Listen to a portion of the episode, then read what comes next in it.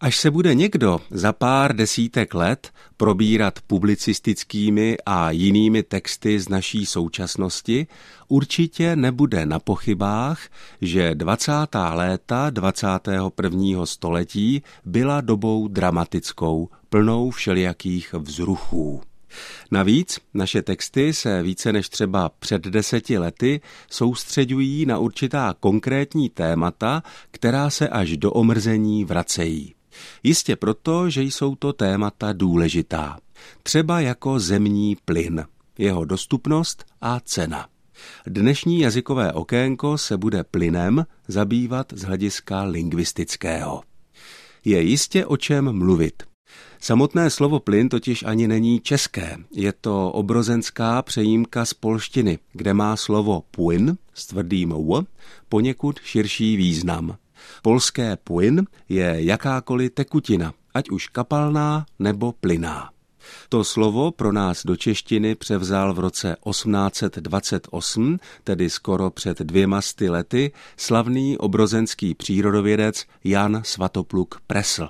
Poprvé ho použil ve své základní příručce Lučba, čili chemie zkusná. To byla knížka, která ve shodě s tehdejším trendem pojednávala o složitých problémech vědy jazykem téměř čistě slovanským, zbaveným všeho latinského a německého. Nahlížel jsem i do velkého Jungmanova slovníku češtiny z 30. let 19. století a našel jsem tam slovo plyn ještě s neustáleným významem. Jungman slovo plyn definuje jako věc plynutou, mokrou. Zároveň Josef Jungmann v tomtéž slovníku uvádí slovní spojení plyn zapalitelný, plyn hořavý a plyn třaskavý a také tu má několik odvozenin.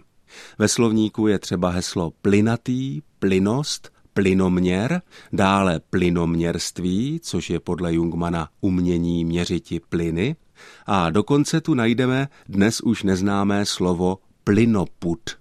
Tento obrozenecký plynoput je, jak ve slovníku čteme, puzení plynu, neboli Gastreibung, což je vlastně to, o čem se teď pořád mluví.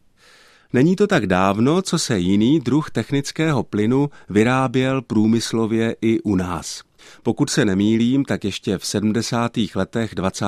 století Olomouc topila a vařila na svíti plynu. Svítiplyn je technický plyn, který se vyráběl z hnědého uhlí a také byl jedním z vedlejších produktů výroby koksu.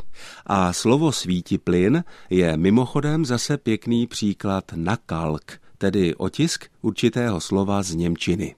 Předlohou pro termín svítiplyn bylo německé slovo Leuchtgas.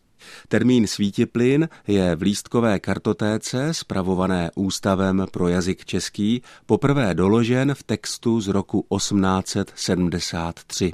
To jsou právě ty počátky rozkvětu výroby svítiplynu a jeho rozvádění do domácností. A také počátky otrav tímto plynem, který je na rozdíl od plynu zemního jedovatý.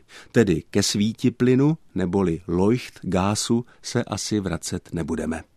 Od mikrofonu z Olomouckého studia Českého rozhlasu vás všechny zdraví Ondřej Bláha.